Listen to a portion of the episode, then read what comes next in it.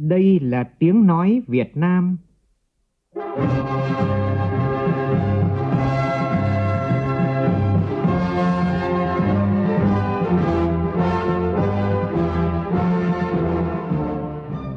là tiếng nói Việt Nam, phát thanh từ Hà Nội, thủ đô nước Cộng hòa xã hội chủ nghĩa Việt Nam.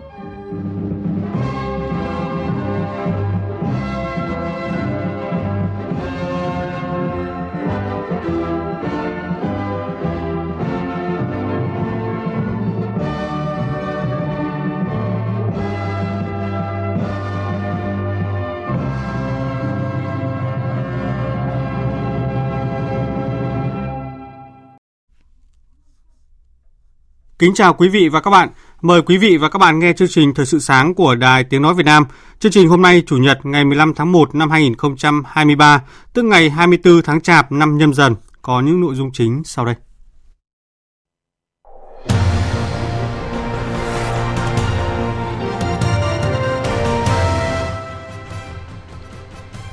Dự chương trình nghệ thuật Xuân quê hương 2023, Chủ tịch nước Nguyễn Xuân Phúc khẳng định chính sách nhất quán của Đảng và nhà nước ta coi cộng đồng người Việt Nam ở nước ngoài là bộ phận không thể tách rời và là nguồn lực của cộng đồng dân tộc Việt Nam.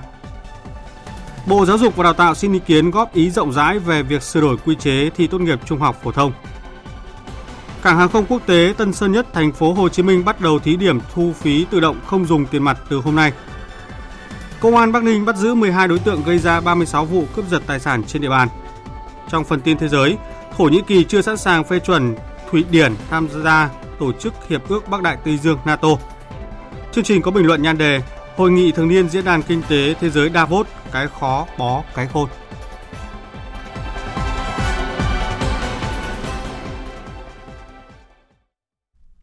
Bây giờ là tin chi tiết.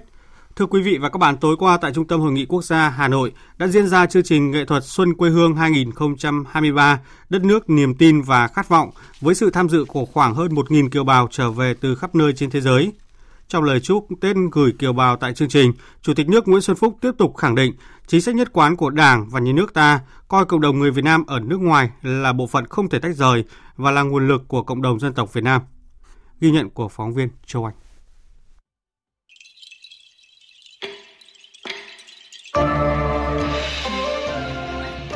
Những giai điệu ngọt ngào của liên khúc bản hòa tấu dân ca ba miền đã mở đầu cho chương trình Xuân quê hương 2023.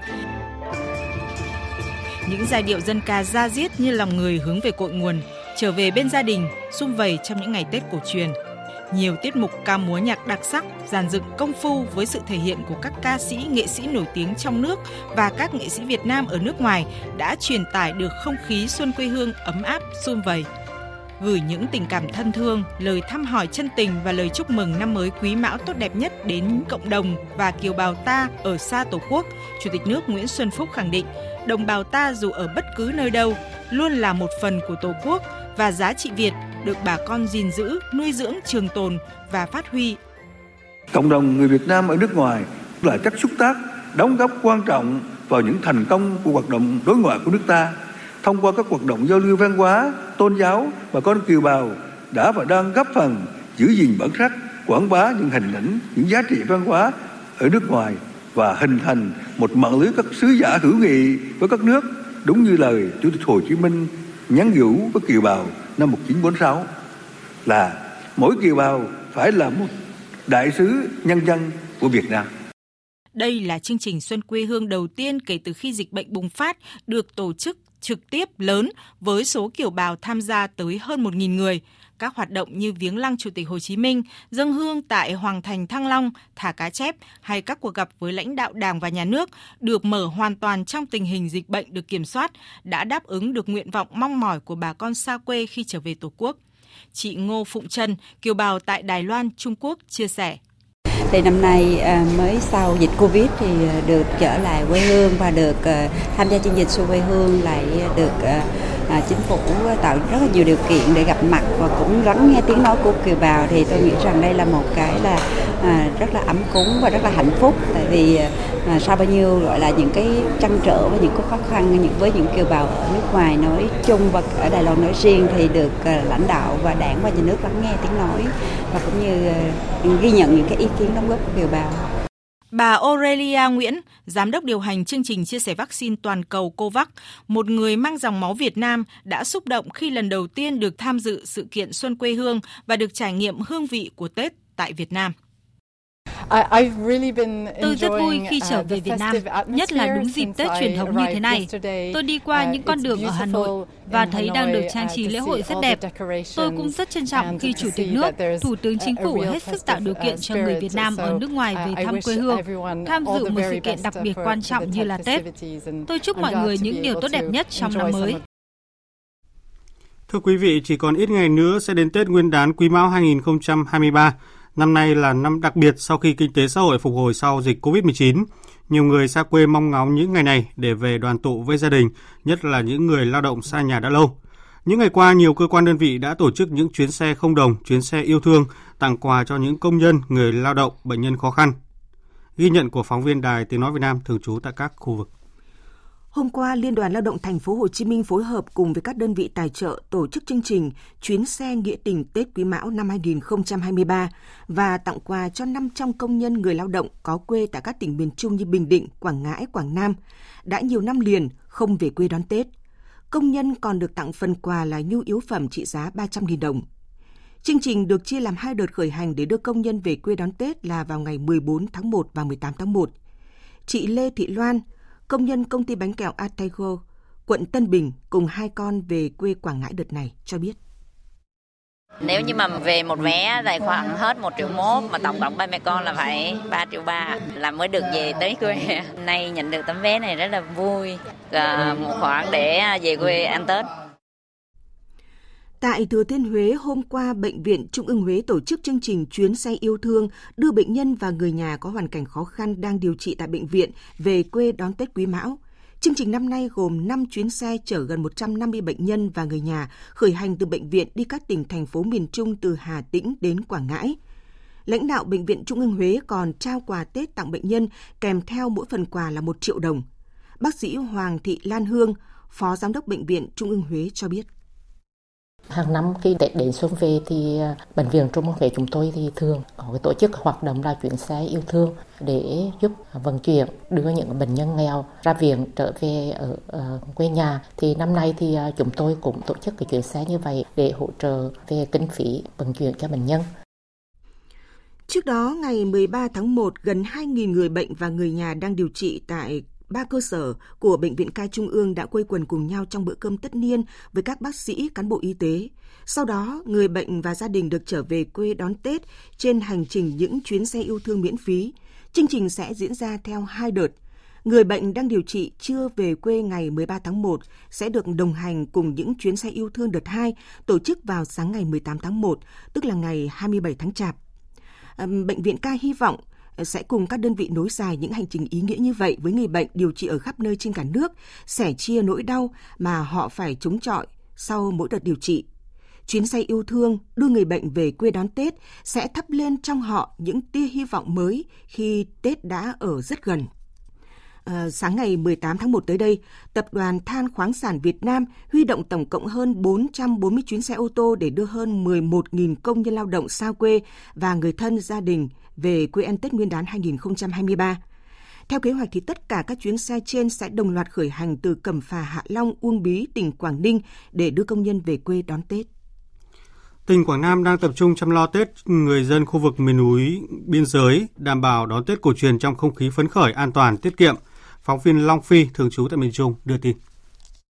Trước Tết, các địa phương miền núi tỉnh Quảng Nam tập trung khắc phục xong các điểm sạt lở, đáp ứng nhu cầu đi lại, vận chuyển hàng hóa, Hiện gạo đã được các huyện chuẩn bị để chuyển về các xã, kịp thời cấp cho người dân, đảm bảo không xảy ra tình trạng thiếu ăn trong dịp Tết. Các địa phương đã phân công cán bộ nắm bắt tình hình đời sống của người dân vùng cao biên giới, chăm sóc Tết chu đáo người có công, người nghèo. Tỉnh Quảng Nam có gần 75.000 người có công được nhận quà của Chủ tịch nước, tỉnh sẽ trích ngân sách khoảng 85 tỷ đồng để tặng quà các đối tượng chính sách và đối tượng bảo trợ xã hội, hỗ trợ hơn 900 tấn gạo cho người dân gặp khó khăn, đảm bảo không xảy ra tình trạng thiếu ăn trong dịp Tết Nguyên đán 2023. Việc hỗ trợ gạo cho người dân đảm bảo hoàn thành trước ngày 16 tháng 1. Những ngày qua, lãnh đạo tỉnh Quảng Nam đã tổ chức nhiều đoàn công tác đến tận những bản làng, thôn nóc xa xôi tại khu vực vùng cao biên giới, hải đảo, động viên chúc Tết cán bộ chiến sĩ và người dân.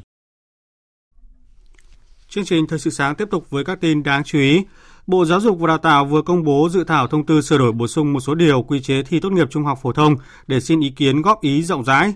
Bộ Giáo dục và Đào tạo sửa đổi bổ sung nhiều điểm mới liên quan đến sử dụng thiết bị, phần mềm công nghệ thông tin và truyền thông, đăng ký dự thi, trách nhiệm của thí sinh, hội đồng ra đề thi, in sao vận chuyển và bàn giao đề thi tại hội đồng thi, làm thủ tục dự thi cho thí sinh, ban ban làm phách bài dự thi tự luận và điểm ưu tiên. Một điểm mới đáng chú ý trong dự thảo liên quan đến trách nhiệm của thí sinh, đó là thí sinh không được rời khỏi phòng thi trong suốt thời gian làm bài thi trắc nghiệm. Đối với buổi thi môn tự luận thì thí sinh chỉ được ra khỏi phòng thi sau khi hết 2 phần 3 thời gian làm bài của buổi thi, phải nộp bài thi kèm theo đề thi, giấy nháp cho cán bộ coi thi trước khi ra khỏi phòng thi và phải ở tại phòng chờ trong suốt thời gian còn lại của buổi thi. Về việc đăng ký dự thi, thí sinh được đăng ký dự thi trực tuyến hoặc là đăng ký dự thi trực tiếp tại trường phổ thông nơi học lớp 12. Quy định hiện hành là đăng ký tại trường phổ thông nơi học lớp 12.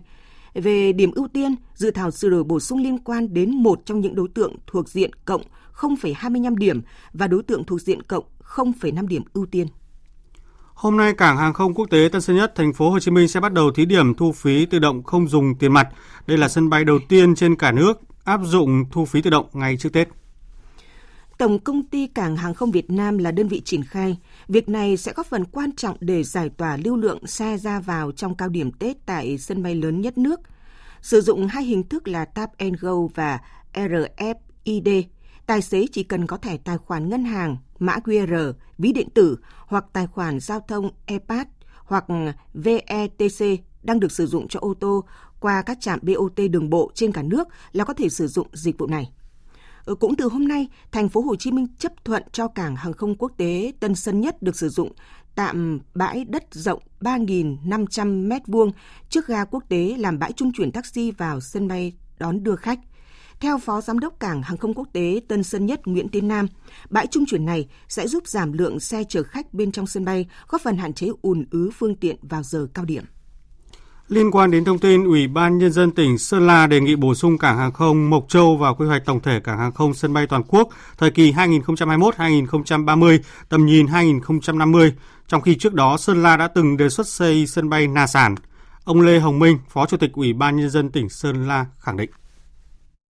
Chúng tôi khẳng định là qua cái giả soát và quy hoạch thì hiện nay chúng ta đang tập trung và báo cáo với Bộ Giao thông Vận tải và Chính phủ là sẽ ưu tiên bổ sung duy nhất cảng hàng không là sản vào hệ thống cảng hàng không quốc gia giai đoạn 21-30. Còn lại sân bay Mộc Châu thì tỉnh Sơn La sẽ đưa vào quy hoạch tỉnh ở cấp độ là sân bay chuyên dùng, tức là sân bay du lịch chứ không không phải là cái cấp hàng không 4C hay 4E như cảng hàng không là sản mà chúng ta đang dự kiến đầu tư và sẽ kêu gọi đầu tư trong thời điểm thích hợp nhưng mà chỉ là sân bay chuyên dùng, tức là sân bay du lịch thôi. Công an thành phố Bắc Ninh, Công an tỉnh Bắc Ninh cho biết đơn vị vừa phá thành công chuyên án bắt giữ 12 đối tượng về hành vi cướp giật tài sản. Tại cơ quan điều tra, bước đầu các đối tượng khai nhận từ đầu tháng 11 năm 2022 đến nay, chúng đã gây ra 36 vụ cướp giật tài sản trên địa bàn tỉnh Bắc Ninh, tập trung ở huyện Quế Võ, huyện Yên Phong và thành phố Bắc Ninh. Để tránh sự phát hiện của cơ quan công an, các đối tượng chia thành 4 nhóm điều khiển xe mô tô không biển kiểm soát đi lòng vòng trên địa bàn các huyện Quế Võ, huyện Yên Phong và thành phố Bắc Ninh, tập trung chủ yếu ở các khu công nghiệp. Lợi dụng sơ hở của người đi đường, đối tượng ngồi sau cướp giật tài sản rồi bỏ chạy. Công an thành phố Bắc Ninh đã thu giữ 6 xe mô tô không biển kiểm soát, nhiều điện thoại di động, đồng thời tiếp tục điều tra mở rộng vụ án.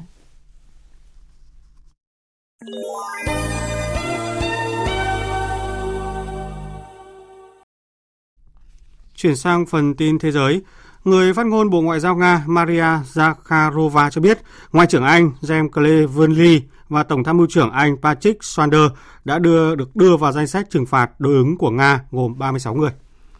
Theo bà Maria Zakharova, quyết định được đưa ra nhằm đáp trả đường lối chính sách chống Nga của chính phủ Anh, bao gồm cả việc làm mất uy tín Nga trên trường quốc tế. Do đó, Nga đã thêm một số thành viên nội các Anh, quan chức an ninh và nhà báo Anh vào danh sách đen trừng phạt. Tuyên bố của Bộ Ngoại giao Nga được đưa ra cùng ngày Thủ tướng Anh Rishi Sunak tuyên bố cân nhắc gửi một số xe tăng chiến đấu chủ lực và các hệ thống pháo bổ sung cho phía Ukraine. Thổ Nhĩ Kỳ tuyên bố nước này chưa sẵn sàng phê chuẩn tư cách thành viên tổ chức Hiệp ước Bắc Đại Tây Dương NATO của Thụy Điển, bất chấp một loạt các bước mà Thụy Điển đã thực hiện để đáp ứng yêu cầu của Thổ Nhĩ Kỳ. Theo hãng tin AFP, phát biểu với các phóng viên, ông Ibrahim Kalin, cố vấn chính sách đối ngoại của Tổng thống Thổ Nhĩ Kỳ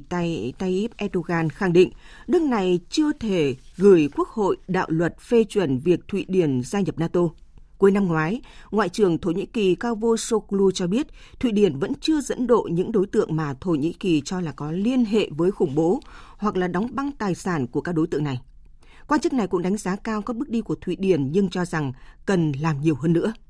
Trong khi đó, Ngoại trưởng Thụy Điển cho biết quốc gia đã tiến hành những bước đi cụ thể liên quan đến mọi chi tiết trong thỏa thuận ba bên ký hồi tháng 6 năm 2022 giữa Thổ Nhĩ Kỳ với Thụy Điển và Phần Lan. Trong một diễn biến khác, trong cuộc họp báo với người đồng cấp Iran đang thăm Damas, hôm qua Ngoại trưởng Syria Fayman Mekaret nhấn mạnh Thổ Nhĩ Kỳ sẽ phải chấm dứt sự hiện diện quân sự tại Syria để hai bên có thể đạt được mối quan hệ hợp tác đầy đủ. Chúng tôi không thể nói về việc nối lại quan hệ bình thường với Thổ Nhĩ Kỳ khi nước này vẫn còn sự chiếm đóng, chưa chấm dứt việc hỗ trợ chủ nghĩa khủng bố. Cuộc gặp giữa Tổng thống Bashar al-Assad và người đồng cấp Thổ Nhĩ Kỳ còn phụ thuộc vào các vấn đề tồn động có được giải quyết hay không, dựa trên các thỏa thuận mà hai bên đã đạt được trước đây. Tuyên bố của Ngoại trưởng Syria được đưa ra sau khi các bộ trưởng quốc phòng Syria và Thổ Nhĩ Kỳ đã gặp nhau vào tháng trước sau nhiều năm căng thẳng. Nga, Iran đang ủng hộ chính phủ Syria đều mong muốn trong thời gian tới Ngoại trưởng Syria và Thổ Nhĩ Kỳ sẽ gặp nhau và sau đó có thể là một cuộc gặp thượng đỉnh. Theo cơ quan thống kê Séc, sau khi kiểm đếm 99,99% số phiếu tại gần 15.000 điểm bỏ phiếu, hai ứng cử viên Pet Pavel và Andrei Babis đã giành chiến thắng để bước vào vòng 2 cuộc bầu cử tổng thống Séc sẽ diễn ra từ ngày 27 đến ngày 28 tháng 1 tới. Hôm qua, 5,6 triệu cử tri Séc đã đi bỏ phiếu, đạt tỷ lệ 68,23%, lập kỷ lục trong lịch sử các cuộc bầu cử tổng thống Séc. Với kết quả này, ông Pavel Baven và ông Andrei Babis đã trở thành hai ứng cử viên lọt vào vòng 2 và đứng trước cơ hội trở thành nhà lãnh đạo mới của Séc, kế nhiệm Tổng thống Milos Zeman sẽ hết nhiệm kỳ 5 năm lần thứ hai vào ngày 8 tháng 3 tới. Nhà Trắng thông báo đã có thêm 5 trang tài liệu mật được tìm thấy tại nhà riêng của Tổng thống Mỹ Joe Biden ở bang Delaware. Đây là diễn biến trong vấn đề nhạy cảm chính trị liên quan đến nhà lãnh đạo Mỹ. Trong thông cáo, cố vấn đặc biệt của Nhà Trắng Richard Sauber xác nhận những trang tài liệu này có từ thời ông Biden còn là cấp phó của cựu Tổng thống Barack Obama, được tìm thấy sau khi vị quan chức này tới ngôi nhà hôm 12 tháng 1. Theo cố vấn Sauber, ông đã thực hiện chuyến đi để giám sát hoạt động chuyển giao cho Bộ Tư pháp Mỹ những tài liệu đầu tiên được tìm thấy tại ngôi nhà của Tổng thống Biden trong ngày 11 tháng 1. Cố vấn Sauber khẳng định Ông có giấy phép an ninh cần thiết nên đã đến ngôi nhà và khi chuyển giao những tài liệu đầu tiên cho các quan chức Bộ Tư pháp Mỹ, ông đã tìm thấy 5 trang tài liệu khác. Trước đó hôm 11 tháng 1, các luật sư của Tổng thống Biden đã tìm thấy tài liệu được đóng dấu mật trong gara nhà riêng của ông ở thành phố cảng Wilmington, bang Delaware. Vì những luật sư này không có giấy phép an ninh cần thiết để đọc tài liệu, nên họ đã thông báo cho Bộ Tư pháp Mỹ. Về phần mình, Tổng thống Biden cho biết ông và đội ngũ cố vấn đang tích cực hợp tác với các bên liên quan để làm rõ vụ việc. Tiếp theo chương trình là một số thông tin thể thao đáng chú ý.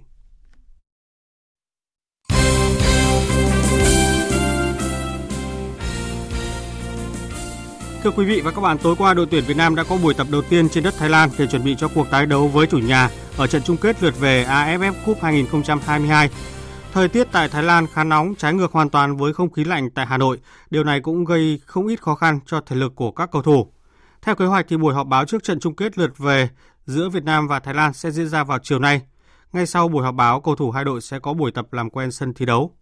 Trận chung kết lượt về AFF Cup 2022 giữa Việt Nam và Thái Lan sẽ diễn ra vào lúc 19 giờ 30 phút ngày mai, ngày 16 tháng 1 trên sân vận động Thammasat. Trở lại với bóng đá trong nước, tối qua trên sân hàng đẫy, Công an Hà Nội FC đã có chiến thắng ấn tượng 4-0 trước đương kim vô địch V-League Hà Nội FC tại trận lượt trận thứ hai giải giao hữu tứ hùng tranh cúp Liên Việt Postbank 2022. Diễn ra từ ngày 12 đến ngày 16 tháng 1 trên sân vận động Hàng Đấy, giải bóng đá tứ hùng tranh cúp Liên Việt Postbank quy tụ 4 đội bóng xuất sắc gồm Công an Hà Nội, Hà Nội FC, Viettel và Hải Phòng. Giải là cơ hội để các cầu thủ đội bóng thử nghiệm nhân sự, chiến thuật trước khi chính thức bước vào tranh tài tại V-League 2023. Chuyển sang kết quả một số trận đấu bóng đá quốc tế diễn ra vào đêm qua và dạng sáng nay. Ở giải bóng đá ngoại hạng Anh, câu lạc bộ Manchester United có chiến thắng 2-1 trước Manchester City. Liverpool bất ngờ để thua Brighton với tỷ số 0-3, trong khi đó Everton cũng để thua Southampton với tỷ số 1-2. Ở giải bóng đá vô địch Tây Ban Nha La Liga, Real Sociedad thắng Athletic Bilbao với tỷ số 3-1. Câu lạc bộ Osasuna thắng Mallorca với tỷ số 1-0.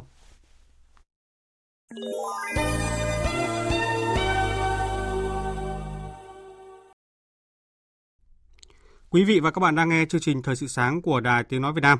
Thưa quý vị và các bạn, sự kiện đang được dư luận quốc tế trông đợi là hội nghị thường niên Diễn đàn Kinh tế Thế giới diễn ra tại Davos, Thụy Sĩ từ ngày 16 đến ngày 20 tháng 1. Trước nguy cơ suy thoái kinh tế toàn cầu đang dình dập, diễn đàn năm nay được kỳ vọng sẽ khơi thông những điểm nghẽn để đẩy nhanh tốc độ phục hồi kinh tế sau đại dịch COVID-19. Thế nhưng bối cảnh địa chính trị phức tạp như hiện nay đang khiến các mục tiêu của diễn đàn Davos trở nên xa vời.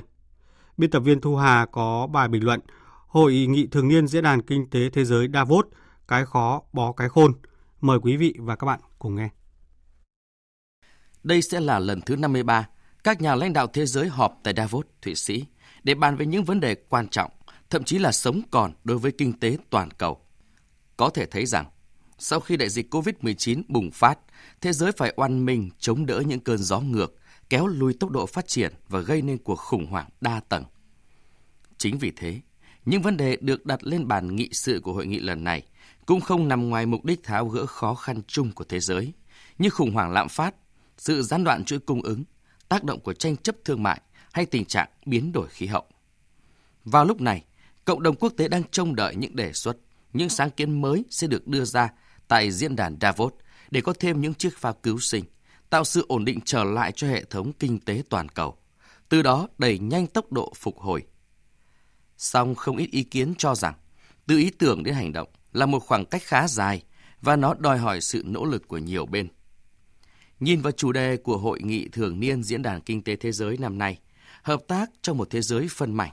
người ta đã phần nào nhận ra yếu tố ngáng trở việc chung tay giải quyết các vấn đề toàn cầu cấp bách. Đó là sự chia rẽ ngày càng sâu sắc giữa các quốc gia.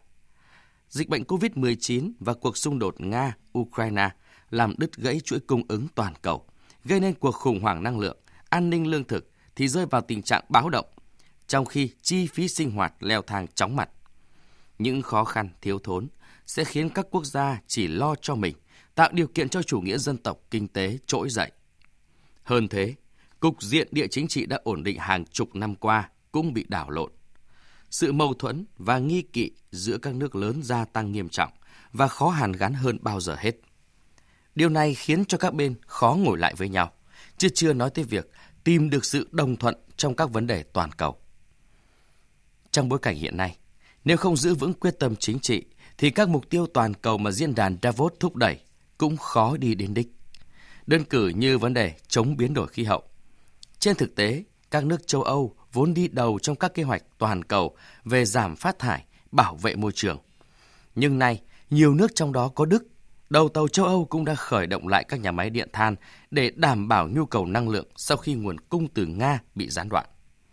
Nói như vậy có thể thấy, thực trạng cái khó bó cái khôn trên toàn cầu. Ai cũng hiểu rằng, chỉ có hợp tác thì mới giải quyết được thách thức chung. Xong, trước tiên, phải kiểm soát hiệu quả dịch bệnh và thúc đẩy môi trường an ninh chính trị, hòa bình, ổn định thì các nước mới có thể bắt tay nhau. Quý vị và các bạn vừa nghe biên tập viên Đài Tiếng Nói Việt Nam bình luận nhan đề Hội nghị thường niên Diễn đàn Kinh tế Thế giới Davos, cái khó bó cái khôn.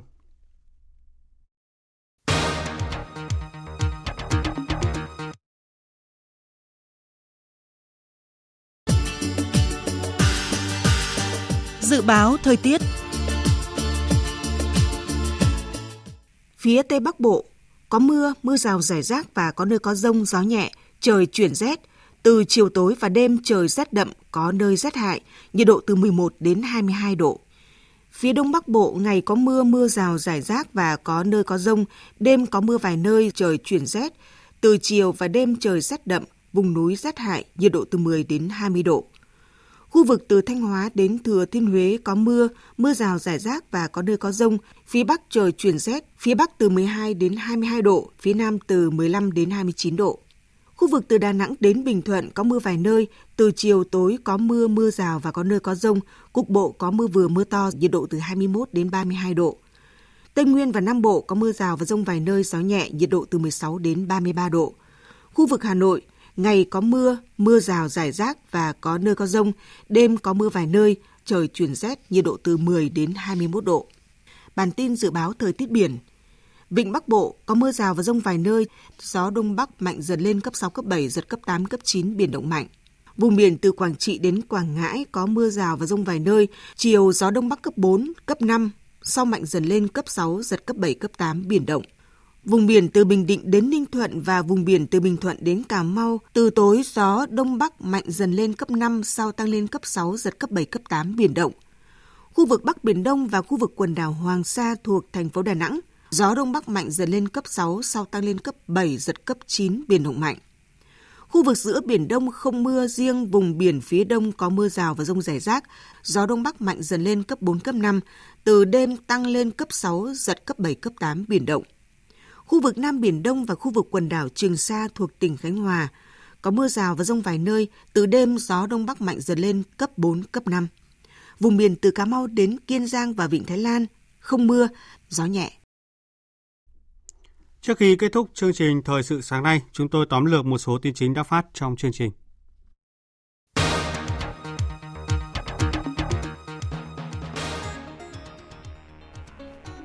Tối qua, hơn 1.000 kiều bào trở về từ khắp nơi trên thế giới đã tham dự chương trình nghệ thuật Xuân Kê Hương 2023, đất nước niềm tin và khát vọng – trong lời chúc Tết gửi kiều bào tại chương trình, Chủ tịch nước Nguyễn Xuân Phúc tiếp tục khẳng định chính sách nhất quán của Đảng và nhà nước ta coi cộng đồng người Việt Nam ở nước ngoài là bộ phận không thể tách rời và là nguồn lực của cộng đồng dân tộc Việt Nam. Hôm nay cảng hàng không quốc tế Tân Sơn Nhất thành phố Hồ Chí Minh sẽ bắt đầu thí điểm thu phí tự động không dùng tiền mặt. Đây là sân bay đầu tiên trên cả nước thu phí tự động áp dụng ngay trước Tết. Lái xe chỉ có cần có thẻ tài khoản ngân hàng, mã QR ví điện tử hoặc tài khoản giao thông e-pass hoặc VETC đang được sử dụng cho ô tô qua các trạm BOT, đường bộ trên cả nước là có thể sử dụng dịch vụ. Thổ Nhĩ Kỳ tuyên bố nước này chưa sẵn sàng phê chuẩn tư cách thành viên của Tổ chức Hiệp ước Bắc Đại Tây Dương NATO của Thụy Điển, bất chấp một loạt các bước mà Thụy Điển đã thực hiện để đáp ứng yêu cầu của Thổ Nhĩ Kỳ.